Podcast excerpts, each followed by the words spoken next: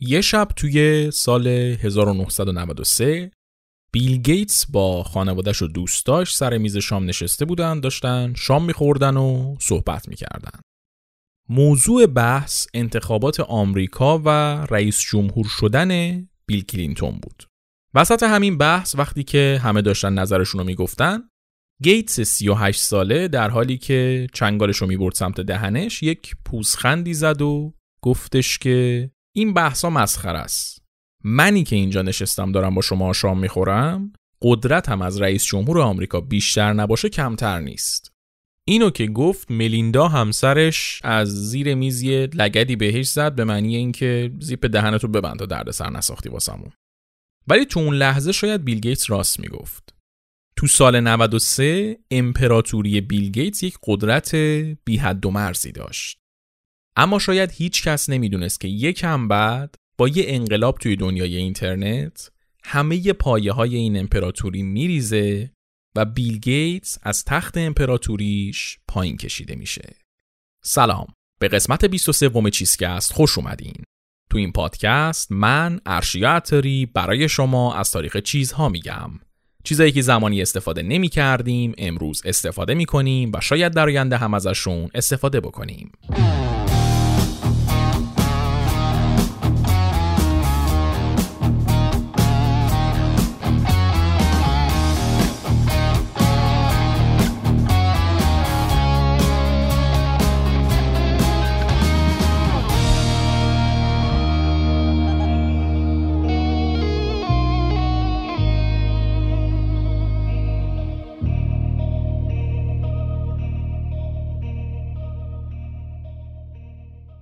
تو این قسمت می‌خوایم تاریخ اینترنت رو براتون تعریف کنیم. از بین تمام اختراعات مهم قرن بیستم اینترنت شاید مهمترینشون باشه. یه لحظه چشمتون رو ببندید دنیای بدون اینترنت رو تصور کنید. دنیایی که توش برای کوچیکترین کار روزمره باید از این سر شهر برین اون سر شهر واسه فهمیدن اینکه هوا چطوره باید روزنامه بخونید تلویزیون تماشا کنید یا اصلا برای اینکه بفهمید کی اولین بار قهوه اسپرسو رو اختراع کرده به جای اینکه برین قسمت 14 چیزکست رو بشنوید مجبور بودید برید توی کتابای مختلف و دایره المعارف های قطور ساعتها بگردید و بچرخید تا در نهایت به یه اسم برسید. اینترنت زندگی امروز ما رو شکل داده. ما با اینترنت کار می‌کنیم با اینترنت خبر می‌خونیم با اینترنت خوشحال میشیم ناراحت میشیم حتی عاشق میشیم. واقعیت اینه که الان اینترنت رو اگه از ما بگیرن شاید دو روزم نتونیم دووم بیاریم دیوونه میشیم. خیلی از ما اصلا شغلمون وابسته به اینترنت. بی اینترنت اصلا نمی‌دونیم چطوری باید شکممون رو سیر کنیم. بیشترین پولای جهان داره تو شرکتهایی میگرده که کارشون وابسته به اینترنته مثل آمازون مثل eBay مثل فیسبوک. اصلا همین آدمای معروفی که به واسطه معروفیتشون پولدار شدن همین اینفلوئنسرها اینا با اینترنت معروف شدن. دنیای ما دیگه بخوایم نخوایم به اینترنت وصله و جدا کردن اینترنت از زندگی شاید اصلا غیر ممکن باشه. اما این دنیای تاریک قبل از اینترنت حتی یک قرنم ازش نگذشته. حتی نیم قرنم ازش نگذشته. درسته که تاریخ اینترنت از دهه 50 میلادی شروع میشه ولی واقعیت اینه که شاید حدود 20 سال باشه که اینترنت در دسترس عموم مردم قرار گرفته. و شاید حتی اصلا ده سالم نباشه که اینترنت به شکل امروزی خودش در اومده زندگیمون رو اینطوری درگیر کرده. چیزی که با این قدمت کم زندگی این همه آدم و تحت تاثیر قرار داده پس خیلی خیلی خیلی چیز مهمیه و تاریخش هم حتما کلی ماجرای جالب و مهم داره. پس قراره تو این قسمت بریم سراغ این سوالا که اصلا کی اینترنت رو ساخت چی شد که اینترنت ساخته شد و چی شد که اینترنت شد اینی که الان شد. از اونجایی که من خب دانش فنی لازم رو درباره این موضوع نداشتم توی این قسمت از جادی جادی میرمیرانی از پادکست رادیو گیک و وبسایت کیبورد آزاد کمک گرفتم و جادی هم به ما لطف کرد کلی ماجرای جالب و جذاب برامون تعریف کرد که در ادامه اپیزود میشنوید. من ارشیا عطاری هستم راوی و نویسنده چیزکست. تدوین صوتی این قسمت رو تنین خاکسا انجام داده و موسیقی تیتراژ هم کار مودی موسویه. بریم سراغ تاریخ اینترنت. ایمیل در دنیای امروز یک وسیله ارتباطی مهمی به حساب میاد. شما شاید هزار تا پیام توی هزار تا پلتفرم مختلف بفرستی منتها اون پیام مهما رو کاریا رو به درد بخورا رو اینا رو ایمیل می‌کنید. این پیام فرستادن از طریق دوتا کامپیوتر به همدیگه هم چیزیه که اصلا قبل از بحث اینترنت وجود داشته. منتها ایمیل به شکل امروزی که با این علامت ادساین همراه میشه این تقریبا موازی با جریانای شروع اینترنت اختراع شده. حالا داستانش و مسائل فنیش و اینا رو جلوتر جادی توضیح میده. منتها چیزی که مهمه اینه که در دنیای امروز ایمیلی که شما میفرستی و دریافت می‌کنی در اکثر اوقات یک پیامیه که به کار شما مربوطه و برای شما یک اهمیت ویژه تری از پیام توی مثلا واتساپ داره. در نتیجه اون توجهی که افراد به ایمیل نشون میدن تعاملی که با ایمیل برقرار می‌کنن این از یک جنس دیگه ایه به همین دلیل هم توی دنیای امروز کسب و کارهای مختلف می‌تونن با یک پلن خوبی از این ویژگی ایمیل استفاده کنن. و بازاریابی ایمیلی یا همون email marketing انجام بدن. آونگ ایمیل اسپانسر این قسمت چیزکست کارش ارائه خدمات جامع ایمیلیه. فعالیتشون دو بخش اصلی داره. یک بخشش مربوط به همین توضیحاتی که دادم میشه کارش email marketing ه یعنی کمپین های تبلیغاتی مختلف رو شما می‌تونید با استفاده از سرویس هاشون راه بندازید ایمیل های تبلیغاتیتون رو به مشتری های احتمالی برسونید البته که خب این ایمیل تبلیغاتی که میگم منظورم اسپم و ایمیل های مزاحمت زا و اینا نیست مسلما. ایمیل های تبلیغاتی استاندارد و درست حسابی. انواع اقسام خدمات و ابزارها و اینا رو در اختیارتون می‌ذارن که بتونید راحت کسب و کارتون رو وارد فاز بازاریابی ایمیلی بکنید.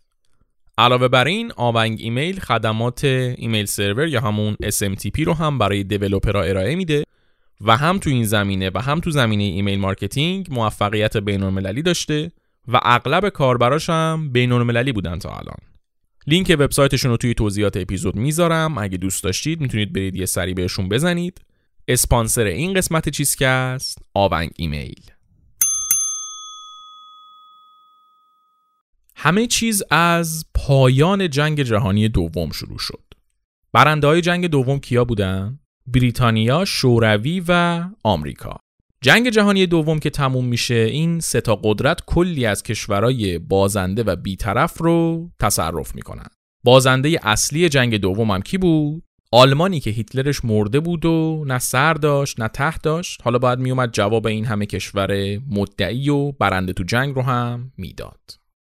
کشورهای برنده که همون متفقین باشن هم از قبل از تموم شدن جنگ شروع کرده بودن با همدیگه. جلسه گذاشتن و قرار مدار گذاشتن که بعد از جنگ چه اتفاقایی بیفته و دنیا رو چطوری بگردونن. جالبه که یکی از این جلسه ها هم توی تهران برگزار شده هستن. نزدیک دو سال قبل از تموم شدن رسمی جنگ جهانی دوم رهبرای اصلی متفقین یعنی چرچیل نخست وزیر بریتانیا، روزولت رئیس جمهور آمریکا و استالین رهبر شوروی اینا پا شدن اومدن تهران به شکل مخفی توی سفارت شوروی با هم قرار مداراشون رو بذارن. ایران هم که خب تو اون دوره تصرف شده دیگه شمالش رو شوروی اشغال کرده جنوبش رو هم بریتانیا خلاصه در نتیجه این کنفرانس ها و جلسات قبل از پایان جنگ و بعد از پایان جنگ قرار شد که کشورهای برنده بیان شروع کنن دنیا رو یک نظم جدیدی دادن. اما این آرامش بعد از تمام شدن جنگ جهانی دوم یه جورایی آتیش زیر خاکستر بود. تازه قرار بود یک فاجعه جدید و طولانی شروع بشه. داستانم از این قرار بود که آمریکا و شوروی صرفاً به خاطر مقابله با هیتلر بود که با هم همکاری کرده بودند. صلح ریشهداری بین این دوتا کشور نبود اصلا نمی‌تونست وجود داشته باشه چرا عرض می‌کنم خدمتتون شوروی اصلا چی بود اتحاد جماهیر شوروی یک کشوری بود که در نتیجه یک انقلاب کمونیستی توی امپراتوری روسیه به وجود اومده بود. سال 1917 یه انقلابی اتفاق میفته توی امپراتوری روسیه به اسم انقلاب اکتبر و سیستم قبلی حکومت روسیه که امپراتوری بود و تزاری داشت و قصری و اربابی و رعیتی و اینا کلا برانداخته میشه. اسم این کشورم از امپراتوری روسیه تبدیل میشه به اتحاد جماهیر شوروی. حالا اصلا انقلاب کمونیستی یعنی چی؟ کمونیست کیه؟ کمونیسم یک بخشی از یک تفکر اصلی به اسم مارکسیسمه. میگن ما دو تا گروه اصلی داریم توی هر جامعه ای گروه اول بورژواها که پولدارا و سرمایه داران گروه دومم پرولتاریا که قشر کارگرن. حرف اینه که باید حق کارگرا رو از این پولدارا بگیریم. کلا همه با هم برابر باشن. یک جامعه بی طبقه ای داشته باشیم و از این حرفا. مالکیت خصوصی کلا معنی نداره توی نظام کمونیستی. همه چیز به شکل برابر برای همه است. حالا اینه که میگیم به گوش شاید خوش بیاد ولی خب فاجعه ها ساخته همین تفکر. فجایع انسانی و اقتصادی و سیاسی و هزار تا داستان دیگه که خب معروف ترین مثال تاریخیش هم همون دوران استالین توی شورویه که خب بیشتر از هیتلر آدم نکشته باشه کمتر نکشته. مشکلات اقتصادیش هم خب کم نیست. از وضع ونزوئلا و کره شمالی پایانش رو میشه حد زد. حالا این تفکر کمونیسم با چی دقیقا مبارزه می‌کنه؟ با نظام سرمایه داری نظام سرمایه داری هم یک سیستمیه که توش سرمایه حکومت می‌کنه. پول داشته باشی شاهی نداشته باشی بدبختی. باید جون بکنی پول دراری پولت پول بسازه و بری جلو. حالا خود این نظام هم بدی زیاد داره. از مازاد تولید و مصرفگرایی بگیر تا پولدارتر شدن پولدارا و فقیرتر شدن فقرا و آسیبای محیط زیستی و از این چیزا. بحث الان سر اینکه کدوم خوبه کدوم بده نیست. و من فقط خواستم یک ایده ای از هر دو طرف داشته باشید. خوب و بدش پای مارکس و اسمیت. با این چیزایی که گفتم نتیجه می‌گیریم که کمونیستا به خون کیا تشنن سرمایه دارا حالا تو زمان پایان جنگ جهانی دوم شوروی مهمترین کشور نظام کمونیستیه و آمریکا هم مهمترین کشور نظام سرمایه داری. پس استالین رهبر شوروی و روزولت رئیس جمهور آمریکا وقتی که نشسته بودن جلوی همدیگه تا تکلیف نظم دنیای بعد از جنگ رو روشن کنن هر کدوم تو ذهنشون نقشه ها داشتن جنگ جهانی دوم که تموم شد اوضاع داشت برمیگشت به شرایط قبلی خودش این وسط آلمانی که بازنده جنگ شده بودم تقسیم شده بود بین شوروی و آمریکا. بخش شرقیش شده بود مال شوروی بخش غربیش هم شده بود مال آمریکا. البته جز خاکشون نشده بود دیگه دولت دست نشونده داشتن توش.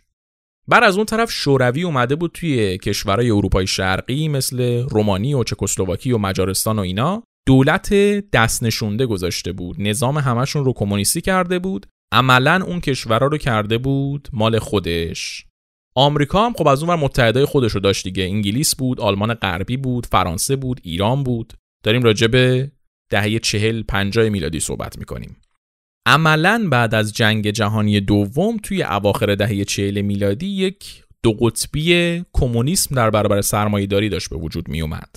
همه چیز نشون اینو می‌داد که دنیا داره دو تیکه میشه.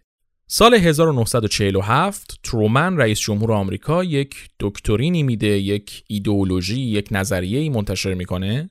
توش میگه که آقا این کمونیستا مایه دردسرن خطر جدی فعلی دنیا همین کمونیستان. هر کشوری سیستم کمونیستی داره عملا دشمن ماست و ما و متحدامون جلوش وای میسیم.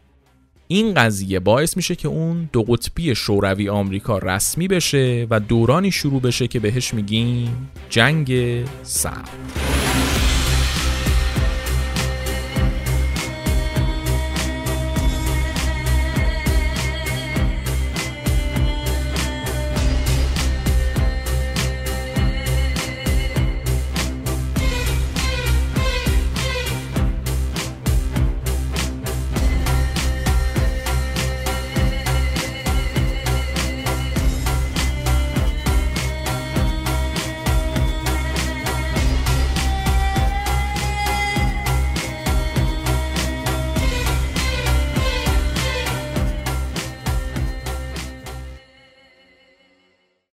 جنگ سرد قدرت نمایی آمریکا و شوروی بود.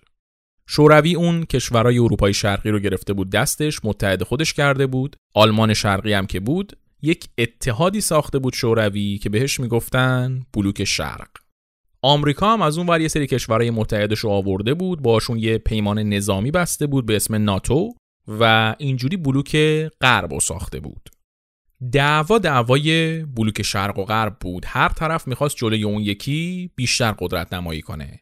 فقط می‌خواستن توانایی نظامی و سیاسی و اقتصادیشون رو به رخ همدیگه بکشن. حیثیتی بود قضیه.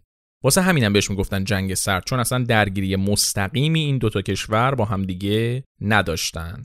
درگیریاشون رو تو کشورهای دیگه می‌کردن باقی ملت ها رو بدبخت می‌کردن. این جنگ سرد همه جور قدرت نمایی توش داشت. از رو کردن بمب اتم و بمب هیدروژنی بگیر تا دخالت تو جنگ کره و درگیری های جنگ ویتنام و هزار تا داستان دیگه که به داستان ما مرتبط نمیشن. یکی از ماجراهایی که در خلال این جنگ سرد اتفاق افتاد تحقیقات فضایی بود. سال 1957 اتحاد جماهیر شوروی میاد اولین ماهواره تاریخ رو میفرسته فضا.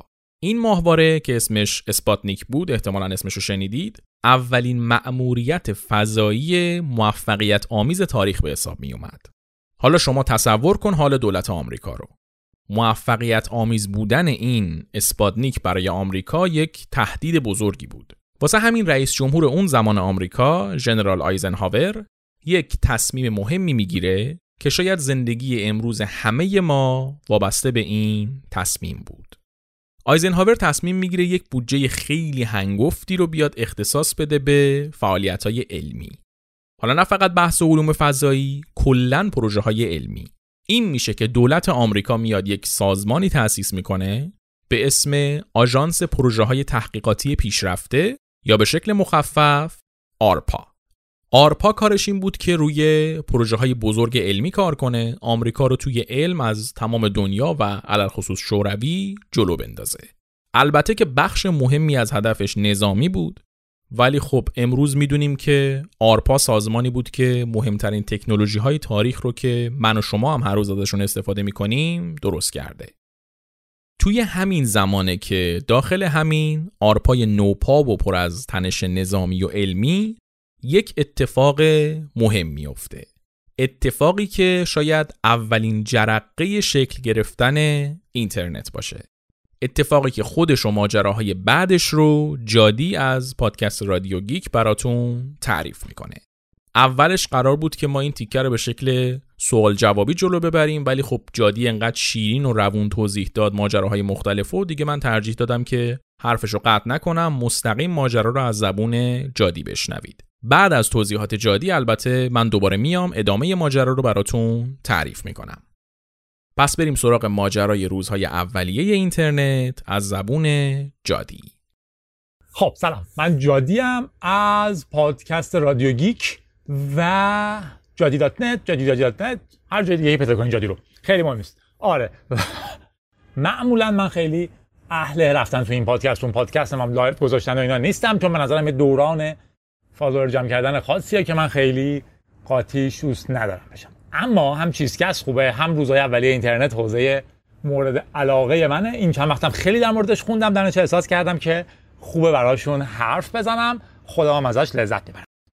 آرپانت پدر جد اینترنت پدر جد نه پدر بزرگ اصطلاح به اندازه کافی دقیقیه. پدر بزرگ اینترنت فعلی حساب میشه. ماجرا از کجا شروع شد اصلا؟ ما کامپیوترها رو خورد خورد اختراع کردیم تا مثلا 1950 اینجور چیزا. بعد نیاز به اینی که ارتباط کامپیوترها با هم بیشتر بشه یا حتی ارتباط انسانها و کامپیوترها بیشتر بشه دیده شد. نکته خیلی جذابش اینه که اتفاقا از یه ژنرال جنگی نظامی این ایده ها نیومد ولی این بازگذاشتن دست اومد. آیزنهاور تو آمریکا رئیس جمهور میشه. و ایدهش اینه که من یه ژنرال نظامی هم ما جنگ جهانی رو تموم کردیم یا توش پیروز شدیم. حالا داریم رقابت می‌کنیم با روسیه. و خیلی جالبه این شعور که طرف به عنوان یه نظامی وقتی به قدرت اول کشورش رسیده بعد از یک پیروزی نظامی عظیم در جهان به سمت اینه که ما باید علم رو پیش ببریم. جنگ الان ما موفقیت الان ما چیزی نیست که جنرال های من بتونن انجامش بدن. موفقیت ما چیزیه که علم پیش میبرتش. در نتیجه شروع می‌کنه بودجه های علمی رو زیاد کردن. از جمله بودجه که می‌رسه به آرپا. آرپا مؤسسه تحقیقات نظامی پیشرفته آمریکا بوده و هست و هنوزم خیلی از تکنولوژی های ما از آرپا میاد بیرون. دستشون رو باز می‌ذاره با پول. یه مدیری تو آرپا میاد و به این فکر می‌کنه که من الان تو دفترم سه تا کامپیوتر دارم. اون موقع ها ترمینال به اینا می‌گفتن. یه ترکیبی از کیبورد و مونیتور که وصل بود به یه mainframe ی یه جایی و شما می‌تونستین وصل بشین به اون کامپیوتر عظیم و از طریق این کار کنیم الان در واقع کامپیوتر ما و کیبوردش و چیزش یه جاست همش. ولی اون موقع این شکلی بود که یک کامپیوتر مرکزی بزرگ بود. کیبورد و مونیتورهای راه دور به این وصل می‌شد که الزاما هم مونیتور نبود. ممکن حتی پرینتر باشه. یعنی شما تایپ کنین خروجی رو تایپ شده ببینید خلاصه. این مدیر سه تا در واقع ترمینال داشت تو دفترش که هر کدوم به یه mainframe ی یه جایی وصل بودن. با خودش فکر می‌کنه که این احمقانه است. من چرا باید اگر با این کامپیوتر کار دارم بشینم پشت این کیبورد این مونیتور رو نگاه کنم؟ اگه با اون کامپیوتر کار دارم بشینم پشت اون کیبورد اون مونیتور رو نگاه کنم. همچنین یه شکل های بسیار مقدماتی از چت و اینجور چیزها هم بوده اون موقع. و ایدهش این بوده که اینم خیلی مسخره است. که اگر من می‌خوام با یه آدمی حرف بزنم که تو این کامپیوتره باید بشینم پشت این یکی کیبورده که به این کامپیوتر وصله. اگر می‌خوام بشینم تو اون یکی که اون یکی mainframe وصله با یکی اونجا حرف بزنم باید بشینم پشت اون. این ایده به نظرش مسخره میاد. و درخواست میده که شروع کنن کار کردن روی اینی که این بتونه با یک کیبورد و مانیتور متصل بشه به همه اونها این آدمی بوده لیکیدر یه همچین اسمی داشته مدیرای آرپا. این آدمی بوده که خودش حوزه تخصصیش ارتباط انسان و ماشین بوده. حالا تو لول 1960 بهش فکر کنیم. در واقع ایدهاش این بوده که اگر ما بتونیم کاری بکنیم که ذهن انسان با ماشین به هم متصل بشن ماشین منظورم کامپیوتره می‌تونه انقلاب عظیم ایجاد کنه در سرعت فکر کردن ما در شیوه تحلیل ما و غیره و غیره. بیسش این بوده و در واقع به ارتباط انسان و ماشین فکر می‌کرده. خب اولین قدم چرتش اینه که سه نفر ببخشید یه آدم مجبور بشینه پشت سه تا ترمینال مختلف برای اینکه با سه تا کامپیوتر مختلف کار داره. این رو شروع می‌کنه یه پروژه کردن. اون موقع تو آرپا افرادی مثل باران بودن که ایده جدید باحالی داشتن. تا اون موقع ما شبکه های مخابراتیمون تلفن بود دیگه. اگر دیده باشین تو این فیلم قدیمی ها یکی نشسته مثلا من جادی هم می‌خوام با مسعود حرف بزنم. این وسط فرض کنین سارا نشسته و کابلا رو به هم وصل می‌کنه. اون مرکز تلفن قدیمی ها. یه جفت کابل از خونه من کشیدم به مرکز تلفن. از مرکز تلفن هم یه جفت کابل کشیدم به خونه هر کس دیگه من زنگ می‌زنم به مرکز تلفن در واقع گوشی که برمیدارم بلینگ بلینگ می‌کنه میگم که می‌خوام با مسعود صحبت کنم. مسئول تلفن برمیداره دو تا سیم رو می‌زنه توی سوراخ من و سوراخ اون و سوراخ من و سوراخ اون. چهار تا در واقع چهار تا سوراخ رو به هم وصل می‌کنه خلاصه و اون مسیر خونه من تا خونه مسعود تکمیل میشه. ببینید ما یه خط شخصی داریم. دقیقا مثل این که اگه من می‌خوام برای شما یه فایل بفرستم یه لوله بکشم تا خونه شما. متنم رو بنویسم اگه می‌خوام نامه بفرستم بنازمش تو اون لوله بیاد طرف بیفته تو خونه شما. این ایده مخابرات قدیمه. خط‌های تلفن ما هم حتی اینجوری کار می‌کردن تا چند سال قبل حتی. در واقع سویچ های مکانیکی داشتیم که اینا رو به هم وصل می‌کرد اما ایده باران برای آرپانت ایده packet switch بود.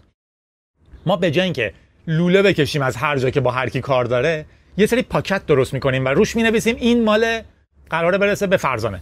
و روش یکی یه متنی می‌نویسه توش متنمو می‌نویسم روش می‌نویسم این واسه فرزانه است. و میذارمش تو صندوق پست. من از خونه خودم تا خونه فرزانه یه لوله درست نکردم. من میفرستمش به صندوق پست. یکی از صندوق پست ورش می‌دونه بعدش اداره پست. تو اداره پست که نگاه می‌کنیم باید کجا بره؟ میگه بره منطقه پستی فلان.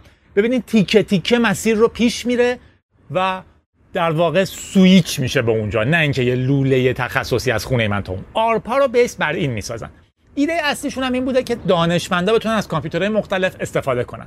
تا اون موقع این شکلی بود که اگر من می‌خواستم با یک کامپیوتر خاص یک جایی کار کنم باید می‌رفتم پیش اون کامپیوتر خاص یا می‌رفتم پیش یه ترمینالی که به اون کامپیوتر خاص وصله و باهاش کار می‌کردم. حتی این شکلی بود که اگه من می‌رفتم دانشگاه استنفورد یه برنامه می‌دیدم که خیلی باحاله و یکی نوشته و اینو می‌خواستم ببرم توی دانشگاه خودم خواجه نصیر استفادهش کنم بازم من باید اون برنامه رو همونجا پرینت می‌گرفتم میبردم تو خواجه نصیر تو کامپیوتر خودم تایپش می‌کردم. نه به این مفهوم الان ما فلاپی دیسک بود نه شبکه‌ای بود برای کپی کردن. این خیلی عجیبه.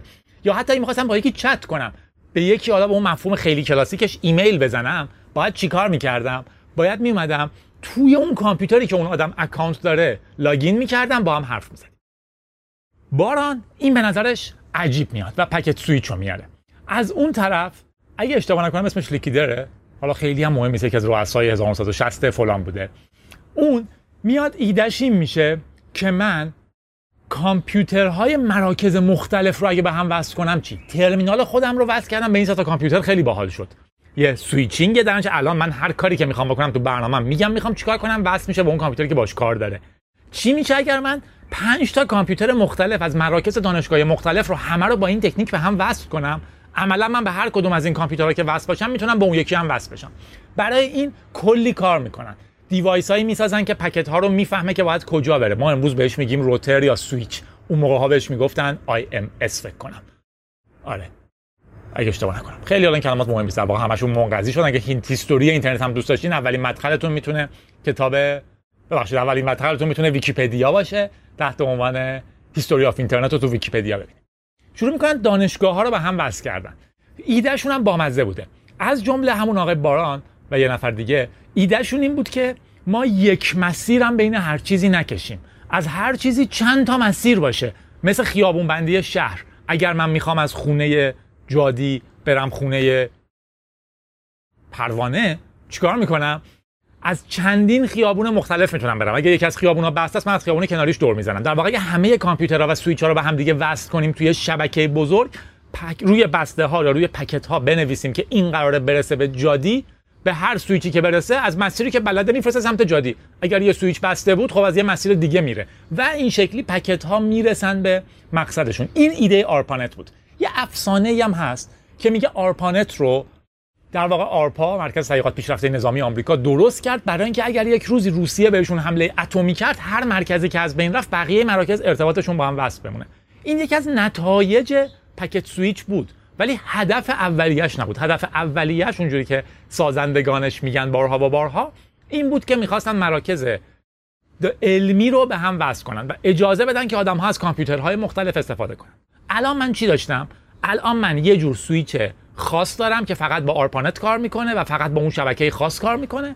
در عین حال کامپیوترهایی دارم که تو مراکز مختلف هم متصلن.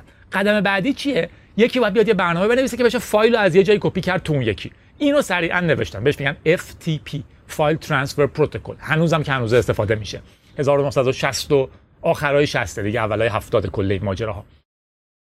یه سیستمی نوشتن که توش می‌تونست فایل رو از یه کامپیوتر کپی کنه توی کامپیوتر دیگه. و چون این سویچ ها وجود داشتن در واقع می‌تونست از هر کامپیوتر عضو آرپانت در واقع هر کامپیوتری که از اون مثلا 12 کامپیوتری که توی دانشگاه های آمریکا به هم وصل بودن دقیق یادم نیست کپی کنه رو هر کامپیوتر دیگه ای چون میومد از تو مسیرهای آرپا میچرخید و می‌رفت کپی می‌شد. یه مفهوم خیلی اولیه‌ای از اینترنت ماست.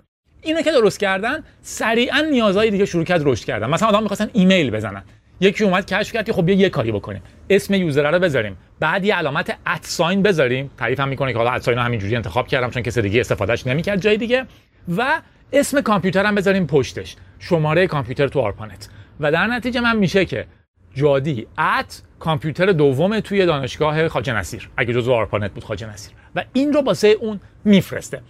این مفاهیم کم کم داره درست میشه. اوائل ایمیل در واقع یه جور File Transfer Protocol بود. یه جور کپی فایل بود. یه فایل ایمیل رو کپی می‌کرد توی home من. من که login می‌کردم نگاه می‌کردم می‌دیدم ای یه فایل جدید هست تو directory ایمیل ها. می‌رفتم فایل رو میخوندم می‌دیدم چی نوشته و می‌تونستم یه فایل جدید درست کنم بهش جواب بدم. rep reply هنوز نداشت forward نداشت attachment نداشت. من می‌رفتم یه فایل جدید درست می‌کردم توی home یارو براش می‌نوشتم که مرسی که برام نوشتی. من جادی و ایمیل تو خوندم و نظرم اینه مثلا.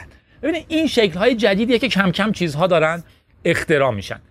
بعدش کم کم مفاهیم TCP/IP میاد. در واقع می‌بینن که این آرپانت با کامپیوترهای خودش داره خوب حرف می‌زنه ولی نمی‌تونه با کامپیوترهای بقیه حرف بزنه. میان یه استانداردی می‌نویسن که هر کسی می‌خواد حرف بزنه با یه کامپیوتر دیگه از این استاندارد پیروی کنه. خوبیش چی میشه؟ حتی اگه من جزو آرپانت نیستم ولی از اون استاندارد پیروی می‌کنم می‌تونم سیمم رو وصل کنم با آرپانت و شروع کنیم با هم حرف زدن. این کشف TCP IP TCP میشه در واقع اون مفهومی که packet ها چه جوری درست بشن و منتقل بشن IP میشه اونی که به کجا منتقل بشن. در واقع header packet ها و اینا تو TCP ئه IP میگه به هر کامپیوتری چه جوری شماره بدیم اگر یه data یی می‌خواست منتقل بشه از چه مسیری باید منتقل بشه؟ اینا از هم جدا میشن. حالا اون device ی که می‌خواد data رو منتقل کنه دیگه براش مهم نیستش که این packet ی که داره میره آیا فایل آیا ایمیل آیا ویروسه یا هر چیه. این میگه IP میگه من فقط تحویلش میدم تو مسیر. TCP میگه این packet اینجوریه وقتی رسید به اون کامپیوتر باید چه جوری این رو بخونی. مشکل هنوز چیه؟ یه مشکل دیگه هنوز داریم. اونم اینه که من باید همه چی رو حفظ باشم. بدونم شماره کامپیوتر فلان در دانشگاه هاروارد چنده. باید بدونم که سروری که می‌خوام بهش وصل بشم آی پیش چیه. اینجاست که آدما میان DNS رو اختراع می‌کنن. دومین نیم سرور DNS کاری که می‌کنه اینه که یه دفتر تلفن بسیار بزرگه که من بهش میگم جادی دات نت. IP جادی dot net رو برمیگردونه. حتی یه جایی من دیگه لازم نیست بهش بگم جادی dot net. تا قبل از این اینجوری بود دیگه. من باید توی دفتری می نوشتم که جادی dot net که جادی توش می نویسه IP ش هست 10 14 121 22 خب؟ این یه دفتری که من خودم دارم. و توش یه لیست بلندی از همه کسایی که من باشون کار دارم هست. این دفتر تلفن. یه جایی هست که یکی گفت خب چرا این کارو می‌کنیم بیایم یه دفتر تلفن مرکزی درست کنیم. هر وقت شما به کامپیوترتون گفتیم وصل شو به جادی dot net اتوماتیک بره دفتر تلفن رو نگاه کنه IP شو ورداره جواب بده و کامپیوتر شما وصل میشه به اون IP. این بود مفهوم DNS اینا شروع می‌کنن اینترنت رو به مفهومی که ما می‌دونیم شکل میدن. یه جایی یه کشمکش بزرگی به وجود میاد آرپانت میگه نه من فرمولی که درست کردم network خودم رو می‌خوام. سازندگانش میگن نه حالا عوضت می‌کنیم به این. TCP/IP رو کشف می‌کنن. یه جایی یه standard organization ISO ی میاد یه مدل دیگه میده ولی در نهایت TCP/IP برنده میشه. چون که تو اروپا پیاده سازی میشه تو آمریکا پیاده سازی میشه. این شبکه ها شروع می‌کنن به هم وصل شدن. از اونجا سیستم عامل Unix میاد BSD میاد و یه برنامه ای نوشتن برای استفاده از TCP/IP در هر کسی هر سیستم عامل جدید Unix ی که نصب می‌کنه عملا با TCP/IP کار می‌کنه. دیگه اونی که استاندارد گفته نه بیایم یه چیز دیگه بنویسیم مثلا فراموش میشه و اینی که همه استفاده می‌کنن میشه استاندارد. DNS هم که داریم در کامپیوترها می‌تونن راحت همدیگه رو پیدا کنن. و حالا شما یه شبکه بزرگی دارین از کامپیوترهایی که به هم وصلن با استانداردهایی که با هم توافق کردن. شامل TCP/IP شامل اینکه کابلشون باید چجوری باشه سویچ باید چجوری جواب بده. اگر این پکت رو فرستاد به مشکل برخورد باید چیکار کنه؟ این کامپیوترها می‌تونن با هم حرف بزنن. آدما می‌بینن این چقدر باحاله. من تو دانشگاه هم که هستم می‌تونم وصل بشم. چرا من از خونه نمی‌تونم پس وصل بشم؟ یه سری شرکت میان یه سری مودم می‌ذارن مودم های قدیمی تلفن. و این اجازه رو به شما میدن که شما بتونین از خونهتون زنگ بزنیم به اون شرکته. اون شرکته ولی وصله به اینترنت. در عملا من یه تلفن local دارم که زنگ می‌زنم بهش با کامپیوترم و اون کامپیوتره منو وصل می‌کنه به اینترنت. در واقع چون اینترنت خودش وصله. در واقع این شاخه هایی که جدا و وصل میشن از اینترنت. انگار شما از طریق تلفنتون می‌تونین یه سیم خودتون رو وصل کنین به اینترنت. نکته با اینه که اولین مودمایی که اختراع میشن واقعا گوشی تلفن قدیمی ها بود. می‌گرفتین بغل کلتون باش حرف می‌زدین. یه دهنی داشت با یه دونه گوشی. اونا رو واقعا میذاشتن توی قاب پلاستیکی که کامپیوتر بتونه بشنوه که از تو تلفن چی میاد چی میره و اون صداها رو تبدیل به صفر و یک می‌کرد. این روزها خب که دیگه اصلا مودم به اون معنی نداریم. تا 15 سال قبل که مودم های اون شکلی داشتیم اتفاق این بود که دیگه مودم گوشی نداشت. مستقیم تو کامپیوتر بود و صفر و یک می‌داد به کامپیوتر. ISP ها در واقع این کارو می‌کنن. شرکت مخابراتی شما اگر از هر شرکتی که استفاده می‌کنین اینترنت می‌گیرین در واقع کاری که می‌کنه اینه که خودش به اینترنت وصله حالا تو ایران به فیلترنت وصله. شما رو از طریق سیم بی سیم هر تکنولوژی مکانیکی یا فیزیکی دیگه ای وصل می‌کنه به اینترنت. این کاریه که ISP انجام میده. چند تا اتفاق خیلی بزرگ هم اینجا افتاد. از جمله یکی از مهمتریناشون کشف حالا که بگیم ساخت وب بود. قبل از این چجوری بود؟ اینترنت یه سری کامپیوتری بودن که به هم وصلن. اینی که با چه پروتکلی چی کار کنین وابسته به خودتون بود و برنامه‌ای که استفاده می‌کردین. کماکان حواستون باشه. اگه شما رو گوشیتون مثلا تلگرام دارین و تلگرام ران می‌کنین بحث میشه به سرورهای تلگرام پیامای یکی رو می‌گیره برای شما میاره. شما دارین از روی اینترنت تلگرام استفاده می‌کنین. اگر ایمیل دارین در واقع شما دارین با یه برنامه با پروتکل ایمیل SMTP Simple Mail Transfer Protocol یه mail میفرستیم برای یه mail server ی اون دریافت می‌کنه میرسونه به گیرنده. ببینید با وب هیچ کاری نداریم. شما یه اینترنت شبکه های کامپیوتر متصل به همن که پروتکل های مختلف روش کار می‌کنن. اگر شما دارین پادکست گوش می‌کنین ممکنه برنامه پادکست گیرتون رو دارین درخواست میده به یه سروری پادکست می‌گیره اما وب خیلی اختراع بزرگی بود. همه اینا نیاز به برنامه هایی داشت که در حوالی 1980 برنامه های بسیار سختی بودن برای استفاده. برنرز لی از فکر کنم سوئیس سرن سوئیس یه ایده ای میده تحت عنوان هایپر تکست ابر متن متنایی که توش لینک داره. میگه ما بیایم یه سری متن بنویسیم یه جاهاییشو لینک کنیم به جاهای دیگه از همین متن یه سرور دیگه کلا یه جای دیگه و اینجور مفاهیم. وب رو پیشنهاد می‌کنه. یه صفحاتی که توش لینک وجود داره. حالا اول فقط متنیه بعد عکسم میاد بعد یه عالمه چیز دیگه هم میاد JavaScript میاد فلش میاد تکون می‌خوره animated GIF میشه یا هر چیزی. ولی تو مرحله basic ش یه متنه که امکان لینک شدن به یه چیز دیگر رو داره و میگه که این یه پروتکل جدیده به اسم مثلا وب. استاندارد حالا وب مثلا. HTTP Hypertext Transfer Protocol. Hypertext ابرمتنه. متنایی که لینک میشن. این رو برنرز لی میده توی سوئد ایدش رو. یکی هم براش یه browser می نویسه میگه OK تو اینو درست کردی. خیلی ایده خوبیه منم یه برنامه می نویسم که بتونیم به عنوان مرورگر استفادهش کنیم. بعد چی میشه؟ شما مرورگرتون رو run می‌کنین وصل میشین به یه سایت. در واقع می‌بینین چی میشه. شما می‌زنین وصل به google.com میره از DNS می‌پرسه که گوگل IP ش چنده از روی اینترنت TCP IP درخواست میده به اینی که به سرور گوگل وصل شو و بگو صفحه اول تو به من بده. گوگل صفحه اولش برای شما میفرسته. می‌تونید توش چیز تایپ کنین می‌تونید یه جایش کلیک کنین دوباره به اون سرور میفرسته جواب می‌گیره اون سرور ممکن شما رو به یه جای دیگه. وب خیلی مهم بود چون باعث شد که پیچیدگی استفاده از اینترنت کم بشه. قبل از اون خیلی از کاربردهایی که ما تو اینترنت داشتیم کاربردهای فقط تکست بیس بودن فقط متنی بودن. شما بعد وارد می‌شدین یه برنامه رو ران می‌کردین از این کاری که هکرها می‌کردن اون زمانا و خفنا بودن و جادوگرا این کارا رو می‌کردن. ولی وب خیلی خیلی همگانیش کرد. برای شما صفحتون رو باز می‌کردین یا چیزی میومد یه جایش کلیک می‌کردین می‌رفت یه جای دیگه یه چیزی رو میخوندین یه چیزی رو سرچ می‌کردین. خیلی انسانی تر و راحت تر شد استفاده از اینترنت. به این خاطر وب خیلی اتفاق بزرگی بود. خندون باشین جادی بودم. یه جاهایش ممکنه اگر شما کامپیوتری نبودین براتون مبهم بود. خواستم میگم تقصیر منه تقصیر من نیست. احتمالاً یکی می‌تونه خیلی بهتر از من بگه. خیلی هم از من بدتر می‌گفتن. خندون باشین. جادی بودم و مرسی از بچه های چیزکست. ممنون از جادی بابت توضیحاش. امیدوارم که همونطوری که من کلی چیزی یاد گرفتم برای شما هم جذاب بوده باشه. داستان رسید به کجا؟ اونجا که تو دهه 80 میلادی تیم برنرز لی میاد و وب رو شبکه جهانی اینترنت رو این www معروف رو اختراع می‌کنه. وب که اختراع شد همونطوری که جادی گفت یک browser یا مرورگری لازم بود که بشه از وب استفاده کرد. مرورگر یا browser هم که دیگه می‌دونیم چیه. هممون الان ازشون استفاده می‌کنیم. معروف تریناش هم Google Chrome و Firefox و خدا بیامرز Internet Explorer ن. این مرورگر چیکار می‌کنه؟ مرورگر یک نرم افزاریه که میاد به وب وصل میشه و شما می‌تونی بری توش هر سایتی که www داره رو باز کنی و ببینیش و استفاده کنی ازش. اون اول که برنرزلی وب رو اختراع کرد یک مرورگری هم براش درست شد ولی خب این مرورگر واسه استفاده عموم نبود. مال آدمای این کاره و اهل فن بود که خب باهاش برن و توی وب بچرخن و استفاده های علمی بکنن. من و شما نمی‌تونستیم بریم توش یه مش نوشته می‌دیدیم فقط. این مشکل همینطوری که به ذهن ما میاد به ذهن دو سه تا جوون خوره کامپیوتر توی دهه 90 هم اومد. اینا تصمیم گرفتن بیان یه مرورگری بسازن که کار باهاش راحت باشه قابل استفاده باشه کلیک کردنی باشه توش صفحاتو بشه راحت باز کرد عقب زد جلو زد. همه این کارهایی که الان با مرورگرمون می‌کنیم دیگه. تا قبل از اون واسه همه این کارا باید کد مینوشتی دانش فنی میداشتی و اینا.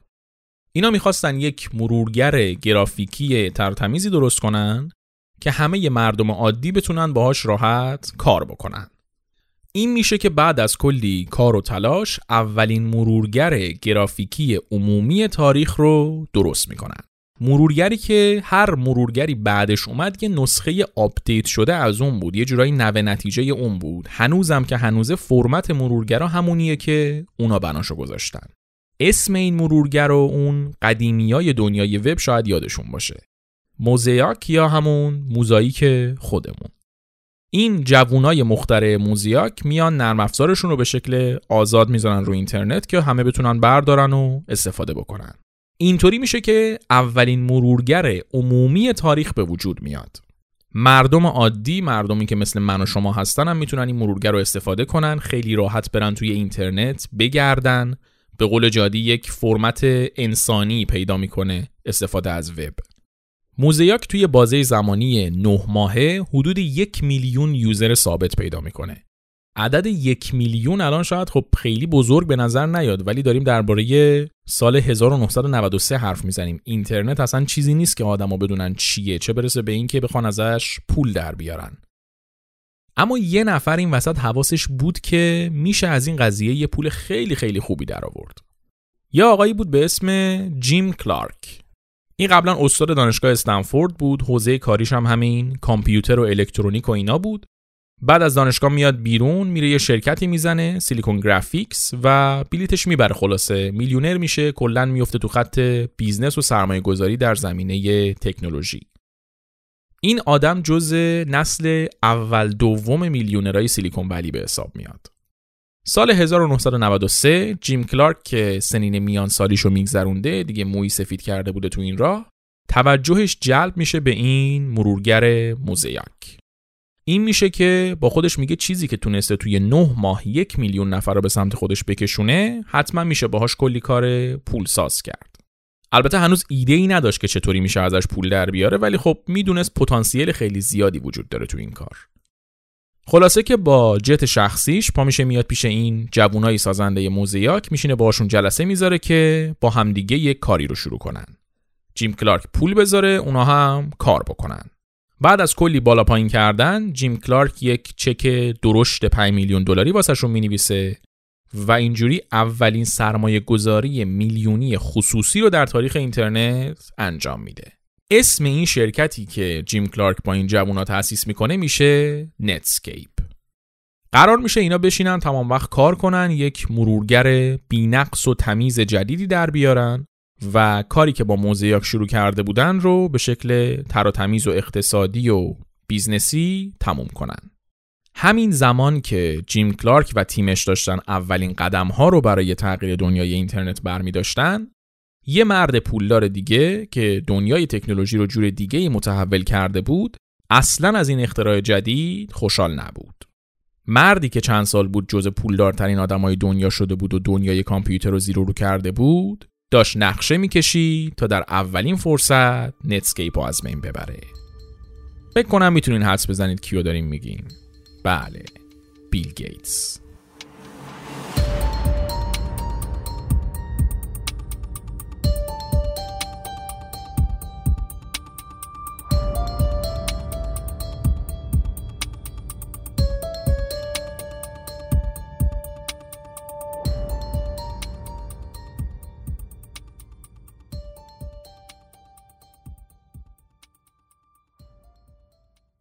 قبل از اینکه بریم سراغ بقیه داستان لطفا یک ثانیه وقت بذارید و از هر جایی که چیزکست رو میشنوید subscribe کنید تا مشترک چیزکست بشید. شنیدن چیزکست همیشه رایگان بوده رایگان باقی میمونه. اما اگر دوست داشته باشید می‌تونید توی سایت حامی باش از ما حمایت مالی کنید و خستگی حدود 50 ساعت تولید رو از تنمون بدر کنید. این حمایت کاملا اختیاریه هیچ اجباری هیچ دینی هیچ وظیفه روی دوش کسی نیست. اگر دوست داشته باشید کاملا اختیاری می‌تونید هر چقدر که دلتون خواست از پول یه قهوه گرفته تا پول یه فرش رو از ما حمایت مالی بکنید. بیل گیتس چندین سال بود با مایکروسافتش ترکونده بود. بعید بود که شما کامپیوتری رو پیدا بکنی تو دنیا که ویندوز روش نصب نباشه نرم افزارهای مایکروسافت رو استفاده نکنه. سال 1987 بیل گیتس جوانترین میلیاردر تمام دوران شده بود. بیل گیتسی که توی 19 20 سالگی هاروارد رو ول کرده بود اومده بود مایکروسافت رو انداخته بود دیگه قولای بزرگ دنیای کامپیوتر مثل IBM و کنار زده بود و عملا یه monopoly اقتصادی درست کرده بود که هر چی از دنیای کامپیوتر می‌خواستی باید می‌رفتی سراغ مایکروسافت. تو اوایل دهه 90 مایکروسافت شده بود یه شرکتی که برخلاف باقی شرکت های اداری و اتو کشیده یه جایی بود که مهم نبود چی پوشیدی یا چه شکلی هستی یا اصلا به کجا وصلی. فقط کافی بود آدم باهوشی باشی خلاق باشی تا بتونی واسه مایکروسافت کار کنی. بهشت همه خوره های کامپیوتر بود. حالا سال 93 چند تا جوون اومده بودن و قرار بود بازار رو از دست بیل گیتس در بیارن. مثل کاری که خودش وقتی جوون بود با شرکت های بزرگ کرده بود. بیل گیتس توی دهه 90 قدرتش وحشتناک بود توی همه قسمت های زندگی مردم یه نقشی داشت. بعد خودش هم الان نبینید که پیر شده گوگولی مگولی شده میره این ور اونور خیریه برگزار می‌کنه و اینا. توی دهه 90 بیل گیتس یه آدم به شدت مغرور به شدت قدرت طلب و به شدت مزخرف بود. یه شب تو همون سال 93 بیل گیتس و زنش مهمونی داشتن سر شام اصلا بحث میره سمت انتخابات ریاست جمهوری صحبت میره سمت بیل کلینتون و رئیس جمهور شدنش و برنده شدنش تو انتخابات. بیل گیتس برمیگرده میگه آقا اینو اینقدر جدیش نگیرین. من الان بیشتر از رئیس جمهور آمریکا قدرت نداشته باشم کمتر ندارم. موفقیت مایکروسافت کاری کرده بود که بیل گیتس یه آدم به شدت مغرور بشه و در عین حال تشنه قدرت باشه. نخواد بذاره هیچ کس حتی نزدیک پرچمی که دستش هم بشه. کسایی که توی اون دوران برای مایکروسافت کار کردن میگن رسما تحت فشار روانی بودی وقتی باش حرف می‌زدی. نخبه های جهان رو جمع می‌کرد استخدام می‌کرد. بعد یه حجم خیلی سنگین کار بهشون می‌داد. کاری می‌کرد چند برابر ظرفیتشون کار کنن تا بهترین نتیجه رو در بیارن. بعد وقتی نتیجه رو واسش میبردن بعد از نیم ساعت فوش دادن و تحقیر کردنشون از اتاق مینداختشون بیرون تا برن و با بهترین کارشون برگردن. امکان نداشت بیل گیتس بهت بگه بری تو دفترش و تا یک هفته بعد حالت از تحقیرایی که شدی بد نباشه. بیل گیتس حس می‌کرد که قادر مطلق دنیا رو زیر و رو کرده. به هیچ کس نباید جواب پس بده. همه آدمای دیگه از نظر بیل گیتس یه مش احمق بودن. حالا تصور کنید که همچین آدمی با همچین غروری بیاد ببینه که یه عده جوون قرار یه انقلاب توی اینترنت را بندازن و از دنیای کامپیوتر پول در بیارن بدون اینکه جزی از مایکروسافت باشن. نتیجه مشخصه دیگه. البته نتسکیپی ها هم کم مغرور نبودن ها مثلا قبل اینکه اصلا بیل گیتس بفهمه چیزی به عنوان نتسکیپ اومده یکی از مهندسای ارشد مایکروسافت شستش خبردار میشه که یه شرکتی داره مرورگر می‌سازه و چنین و چنانه. میاد زنگ می‌زنه به نتسکیپ ببینه اصلا اینا چقدر جدین یه کم اطلاعات بگیره که اگه راه داره مایکروسافت بیاد وارد همکاری بشه باهاشون و خطرشون دفع بشه. قبلا هم شرکت های کوچیک اینطوری به وجود اومده بودن. مایکروسافت یا اومده بود خریده بودتشون یا ازشون اطلاعات گرفته بود زودتر ایدههاشون رو به کار برده بود یا کار این چنینی. اینم با همین هدف میاد و زنگ می‌زنه به اینا میگه من فلانی هم از مایکروسافت زنگ می‌زنم. معمولا وقتی که زنگ می‌زدن می‌گفتن ما از مایکروسافتیم این شرکت های کوچیک فکشون میافتاد. می‌گفتن که یا خدا مثلا مایکروسافت زنگ زده بهمون چی بگیم چی نگیم؟ خلاصه کلی ذوق می‌کردن کلی هیجان زده می‌شدن. نتسکیپیا اما اصلا. گوشی رو برداشتن اون بند خدا هم از اون ور خط گفت که من از مایکروسافت زنگ می‌زنم. اینا هم گفتن که اه خب خوش به حالت. هوا خوبه تو مایکروسافت؟ این یارو هم که جا خورده بود میاد یکم اطلاعات بگیره که اونا همون موقع آب پاکی رو میریزن رو دستش. میگن آقا ما نه علاقه ای داریم باهاتون شریک بشیم نه بهتون چیزی بفروشیم نه باهاتون ارتباط داشته باشیم. لطفا هم دیگه زنگ نزنید. بعدش هم تق گوشی رو گذاشتن. خلاصه که نتسکیپ یا مایکروسافت توی شرکتی می‌دیدن که دورش سر اومده دهه‌ش گذشته باید کنار گذاشته بشه خلاصه که بعد از چندین ماه کار و تلاش سال 1994 مرورگر جدید نتسکیپ به اسم نویگیتر منتشر شد. نویگیتر اولین مرورگر تجاری درست حسابی شسته رفته بود.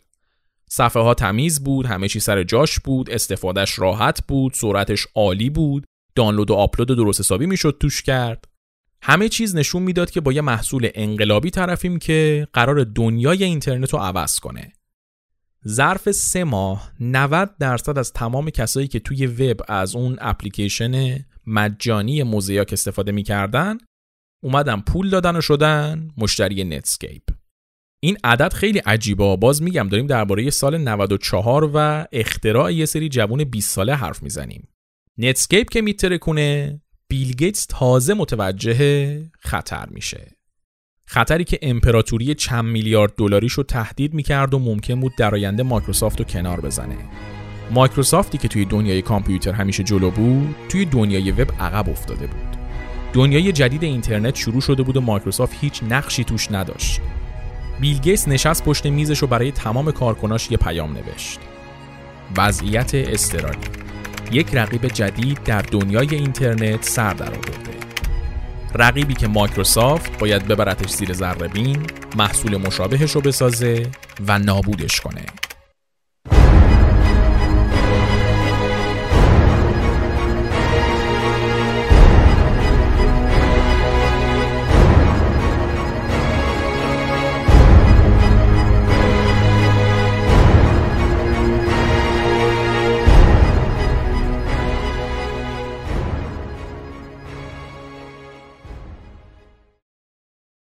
مأموریت کارکنای مایکروسافت از فردای روزی که بیل گیتس اعلام وضعیت اضطراری کرد شروع شد. همه نخبه های مایکروسافت جمع شدن تا این بحران رو درست کنند. از اونور نتسکیپ شروع کرده بود اعتبار به دست آوردن و کم کم سیستم اداری و اقتصادی درست حسابی پیدا کرده بود. سال 95 نتسکیپ یک شرکت به شدت موفق بود که داشت دنیای اینترنت رو متحول می کرد. غافل از اینکه مایکروسافت چند ماهیه که شبانه روز داره از مهندساش کار می‌کشه و تو بیشترین فشار ممکن ازشون می‌خواد بهترین نتیجه رو بسازن. همین زمان بود که نتسکیپ یه وکیل متخصص قوانین antitrust رو استخدام می‌کنه. قوانین antitrust یک سری قوانین توی آمریکا هن. اینا میان مانع این میشن که یه شرکتی بیاد کل بازار رو بگیره دستش رقابت رو از بین ببره و بازار یک محصول رو انحصاری بکنه. مثلا من اگر تولید کننده شکلات باشم بعد بیام کل مزارع گیاه کاکائو رو بگیرم دستم یا کاری کنم تمام تامین کننده های گیاه کاکائو فقط گیاه ها رو به من بدن عملا کاری کردم که هیچ کس جز خودم نتونه شکلات درست کنه. در نتیجه مرتکب جرم میشم و این قوانین antitrust با هم برخورد می‌کنه. برخورد خیلی خیلی شدیدی هم می‌کنه. حالا نتسکیپ هم از این ور به فکر افتاده بود که بیل گیتس داره بازار کامپیوتر رو انحصاری می‌کنه. اگه قرار باشه که مایکروسافت بیاد جلوی نتسکیپ سنگ بندازه کاری بکنه که اینا حذف بشن و خودش فقط مرورگر تولید کنه عملا داره بازار انحصاری درست می‌کنه monopoly درست می‌کنه و در نتیجه اینا اومدن یک وکیل antitrust رو استخدام کردن که بیاد جلوی این قضیه رو بگیره. این وکیل آقای گری ریبک این مرد روزهای سخت بود. واقعا از این وکیلا بود که با زره و کلاه خود میره دادگاه رسما. قبل از این جریان ها هم با مایکروسافت درگیری زیاد داشت. گفتیم دیگه مایکروسافت کلا داشت سعی می‌کرد بازار کامپیوتر رو انحصاری بکنه. این آدمم سلبریتی دنیای antitrust بود. منتها این آدم هم وقتی فهمید با چه پرونده ای طرفه گفت آقا کار راحتی نیست تا این بیل گیتس رو من می‌شناسم شوخی نداره. بخواد چیزی رو نابود کنه با خاک یکسانش می‌کنه. باید آماده باشید هر لحظه ممکنه مایکروسافت بیاد و نابودتون کنه. مایکروسافت همون رئیس مافیاییه که میره تمام مشتریای توی business کوچیک رو تهدید می‌کنه که اگه بیان از تو خرید کنن تمام خانوادهشون رو می‌کشه. همتون باید کفشای آهنی بپوشین. تو همین زمان که نتسکیپ داشت حساب کار دستش میومد و مایکروسافت داشت شبانه روزی از مهندساش کار می‌کشید یه ملاقات بین این دوتا شرکت انجام شد. قرار شد مایکروسافت نماینده رو بفرسته تا با نتسکیپ حرف بزنن و تکلیف و یه سره کنن.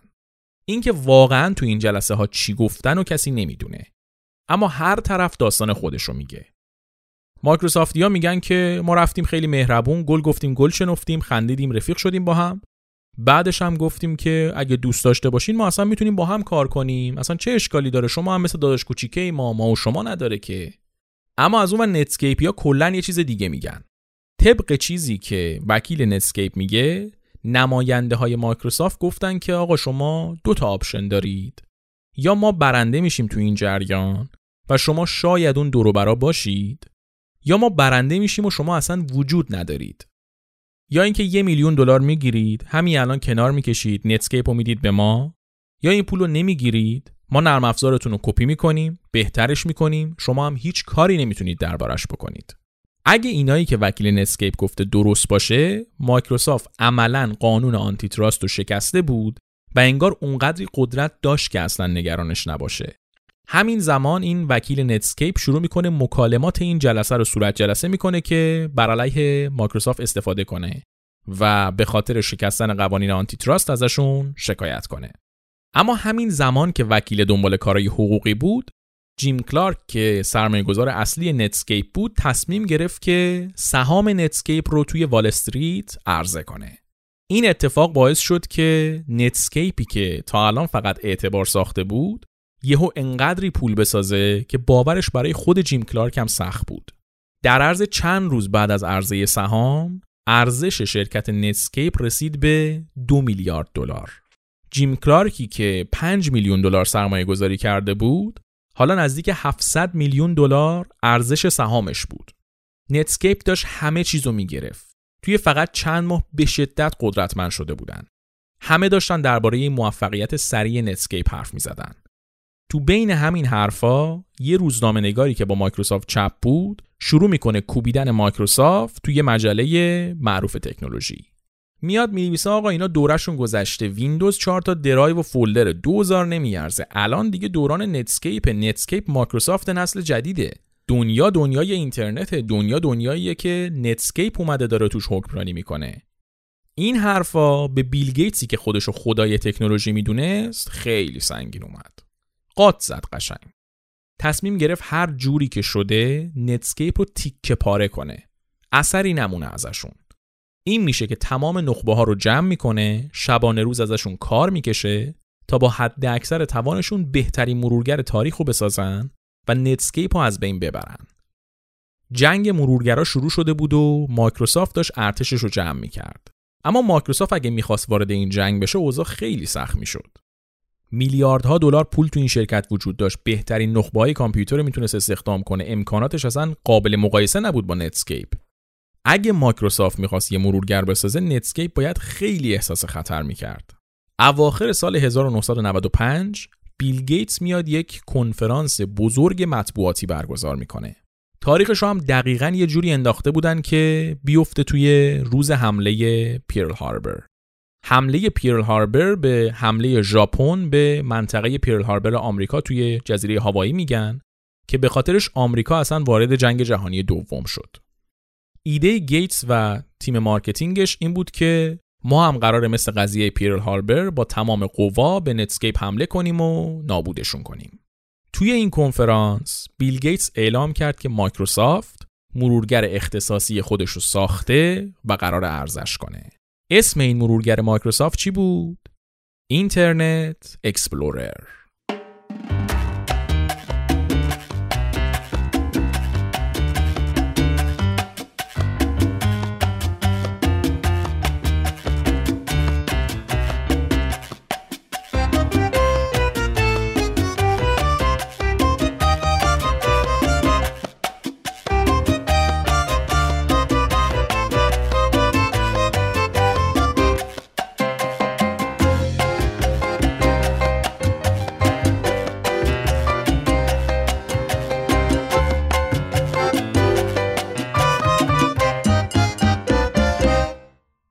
مایکروسافت از 9 صبح تا 3 صبح فرداش از مهندساش کار می‌کشید.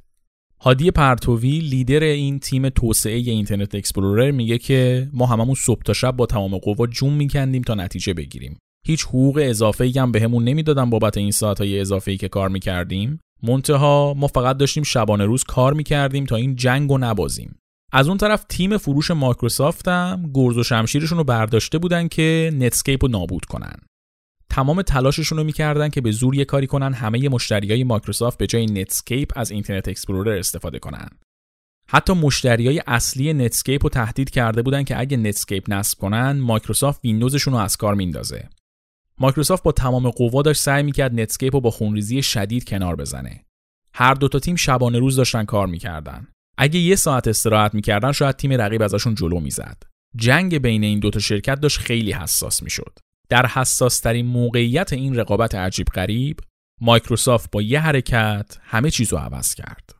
نتسکیپ یه شرکت نوپا بود که داشت سعی می‌کرد تو این رقابت سنگین با مایکروسافت دووم بیاره. واسه همین تک تک پولایی که در می آوردن واسهشون مهم بود. اما مایکروسافتی که میلیارد میلیارد دلار پول داشت، پول در آوردن واسهش مهم نبود، فقط می‌خواست این جنگ رو برنده بشه.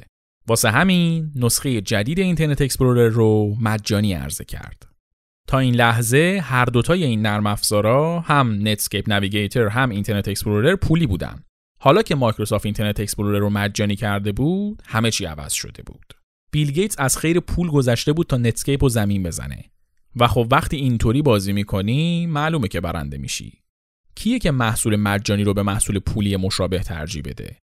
اواخر سال 1997 این جنگ مرورگرا تقریبا تموم شده بود مایکروسافت این جنگو برنده شده بود و نتسکیپ هم با یک قیمت کمتر از ارزش چند ماه قبلش به یه شرکت بزرگی فروخته شد. البته که خب مؤسسای نتسکیپ هر کدومشون یه پول درست حسابی از این معامله در آوردن. جیم کلارک که گفتیم 5 میلیون دلار روش سرمایه گذاری کرده بود وقتی کمپانی رو فروختن نزدیک دو میلیارد دلار پول بهش رسید. اما خب در هر صورت نتسکیپ توی یک رقابت ناسالم بازی رو به مایکروسافت باخته بود و شانس تبدیل شدن به افسانه اینترنت رو از دست داده بود. اما همین زمان که بازی برای نتسکیپ تموم شده بود، جنگ بیل گیتس تازه شروع شده بود.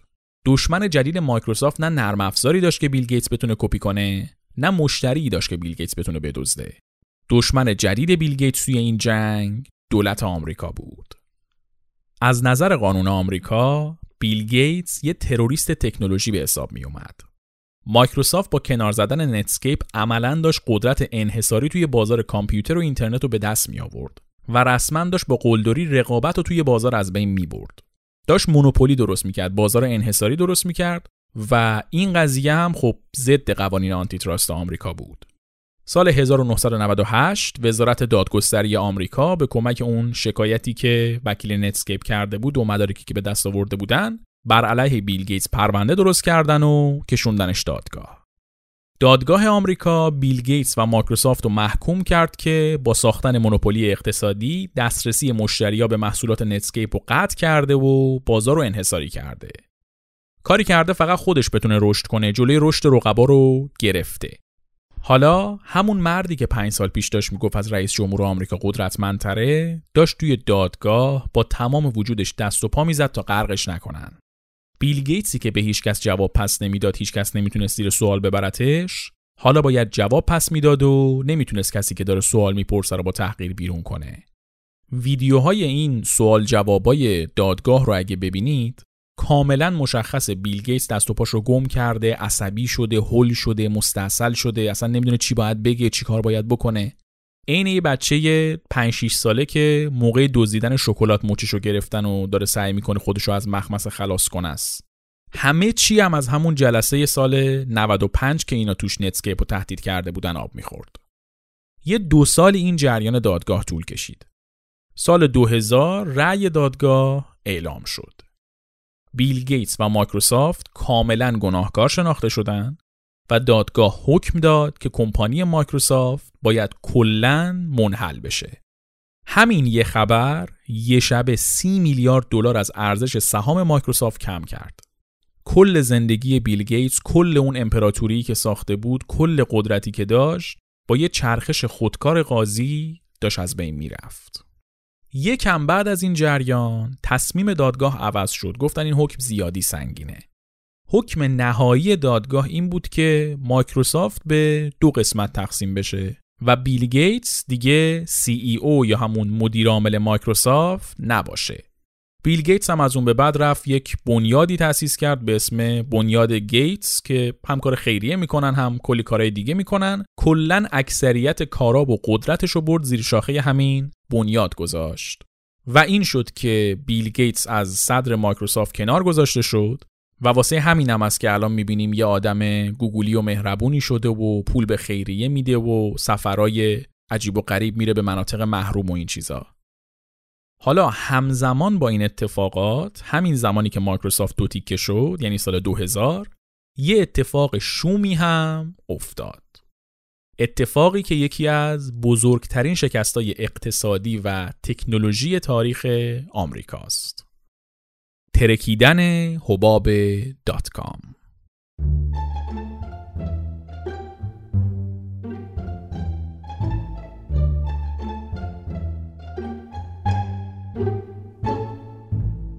تو دهه 90 اینترنت خیلی چیز محبوبی بود. جدا از اینکه چه مرورگری استفاده می کردی حالا که مردم می‌تونستن از اینترنت استفاده کنن یک موقعیت خیلی عالی به وجود اومده بود که کلی بیزنس ریز و درشت از زیر خاک سر در بیارن. محبوبیت بیزنس های اینترنتی انقدر زیاد بود که دیگه سرمایه دارا نگاه نمی‌کردن اصلا پولی از بیزنس در میاد یا نه. فقط پول می‌دادن بهش. این وضعیت انقدر افراطی شد که دیگه فقط کافی بود یه ایده داشته باشی و وبسایت تو راه بندازی تا سرمایه گذارا بهت پول بدن. می‌خواد آبیاری گیاهان دریایی dot com باشه یا یاسین به گوش خر خوندن dot com. هر ایده کوچیک و بزرگی که داشتی می‌تونستی بری یه مشت سرمایه گذار خرپول پیدا کنی تا بهت پول بدن. این وضعیت قاعدتا اولش خیلی باحاله. کلی پول الکی این وسط جابجا میشه. ولی بعد از یه مدت که پول زیاد به بازاری که هیچ سودی نداشت تزریق شد این حباب اقتصادی dot com ترکید و کلی بیزنس اینترنتی ورشکست شدن.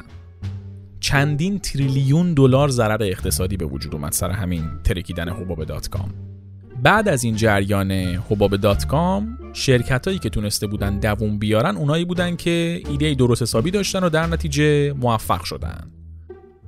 مثلا یکی از همین شرکت هایی که از ترکیدن حباب dot com جون سالم به در برد همین آمازون بود. آمازونی که الان مؤسسش رو می‌شناسیم جف بیزوس چند سالیه هی پولدارترین مرد جهان میشه بیل گیتس رو بیشتر حرص میده. بعد از این جریانات تجارت اینترنتی یه مدت خوابید و کم کم دوباره بیزنس های اینترنتی با یه سیستم درست حسابی البته شروع به کار کردن. کم کم تکنولوژی اینترنت پیشرفت کرد اینترنت درست حسابی تر اومد سرعت اینترنت بیشتر شد ایده وای فای که اواخر دهه 90 مطرح شده بود تو سالهای 2000 به بعد پیشرفت کرد و اینترنت شد اینی که ما الان توی دستمون داریم البته که نقش گوشی های هوشمند رو هم نباید توی رشد محبوبیت اینترنت دست کم بگیریم. از سال 2007 که کمپانی اپل اولین آیفون رو که اولین نسل گوشی هوشمند بود معرفی کرد، استفاده از اینترنت کم کم از پشت میز به توی دستمون توی خصوصی ترین لحظه های زندگیمون رسید. الان دیگه هر کسی با گوشیش و با ساعتش و با هر وسیله‌ای که داره به اینترنت وصل میشه و هر لحظه می‌تونه از اینترنت استفاده بکنه. سال 2016 سازمان ملل دسترسی به اینترنت رو یکی از حقوق اولیه انسانی در نظر گرفت و اینترنت رسما به عنوان یک عامل حیاتی برای زندگی انسان شناخته شد. اما قبل از اینکه این پیشرفت‌ها به وجود بیاد و این تغییرات توی اینترنت اتفاق بیفته، یک مشکل اساسی باید رفع می‌شد. مشکلی که تا حل نشده بود، اینترنت به حیاتی ترین بخش زندگی انسان تبدیل نشده بود. مشکل جستجو تو اوایل سالای 2000 اینترنت جای جالبی بود جدید بود کلی چیزی که تا اون موقع نداشتی و می‌تونستی توش پیدا بکنی کلی اطلاعات به دست بیاری کلی سرگرم بشی. منتها به شرطی که می‌دونستی می‌خوای چه سایتی بری. دقیقا باید آدرس اون سایت رو می‌دونستی. گشتن تو اینترنت یا جستجو کردن اسم چیزی و پرسیدن سوال و این چیزا توی اینترنت وجود نداشت. اینترنت و وب یک مجموعه ای از وبسایت ها بود که اگه آدرسشون رو می‌دونستی می‌تونستی بری و ازشون استفاده بکنی. قبل از اینکه اینترنت تبدیل به این افسانه ای که الان هست بشه این مشکل باید حل می‌شد. اگه گشتن توی وب راحت نمی‌شد اینترنت این همه کاربرد نداشت و دنیای ما شاید اصلا جور دیگه ای شکل می گرفت حالا این مشکل با چی حل شد؟ موتورهای جستجو که مهمترینشون گوگل بود. داستانی که توی قسمت بعدی چیزکست که درباره تاریخ گوگله کامل براتون تعریف می‌کنیم.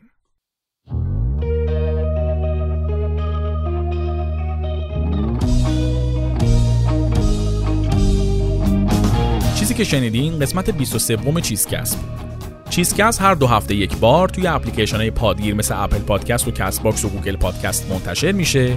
و علاوه بر این همه قسمت های چیزکست با یک قسمت تاخیر روی کانال تلگرام چیزکست هم منتشر میشن. حتما از هر جایی که چیزکست رو میشنوید subscribe کنید تا مشترک چیزکست بشین و هر قسمتی که میاد متوجه بشین. واسه حمایت از چیزکست تنها کاری که لازمه بکنید اینه که چیزکست رو به دوستاتون معرفی کنید. و اگرم دوست داشته باشید می‌تونید به شکل کاملا اختیاری توی سایت حامی باش از چیزکست حمایت مالی بکنید. نظر دادن رو فراموش نکنید هم توی کامنت های شبکه های اجتماعی یا اپلیکیشن های پادگیر و هم با هشتگ چیزکست روی توییتر می‌تونید نظرتون رو به ما برسونید. برای ارتباط مستقیم با ما هم می‌تونید به چیزکست ایمیل بزنید. ممنون از اینکه شنونده چیزکست هستی. منتظر قسمت بعدی یعنی تاریخ گوگل باش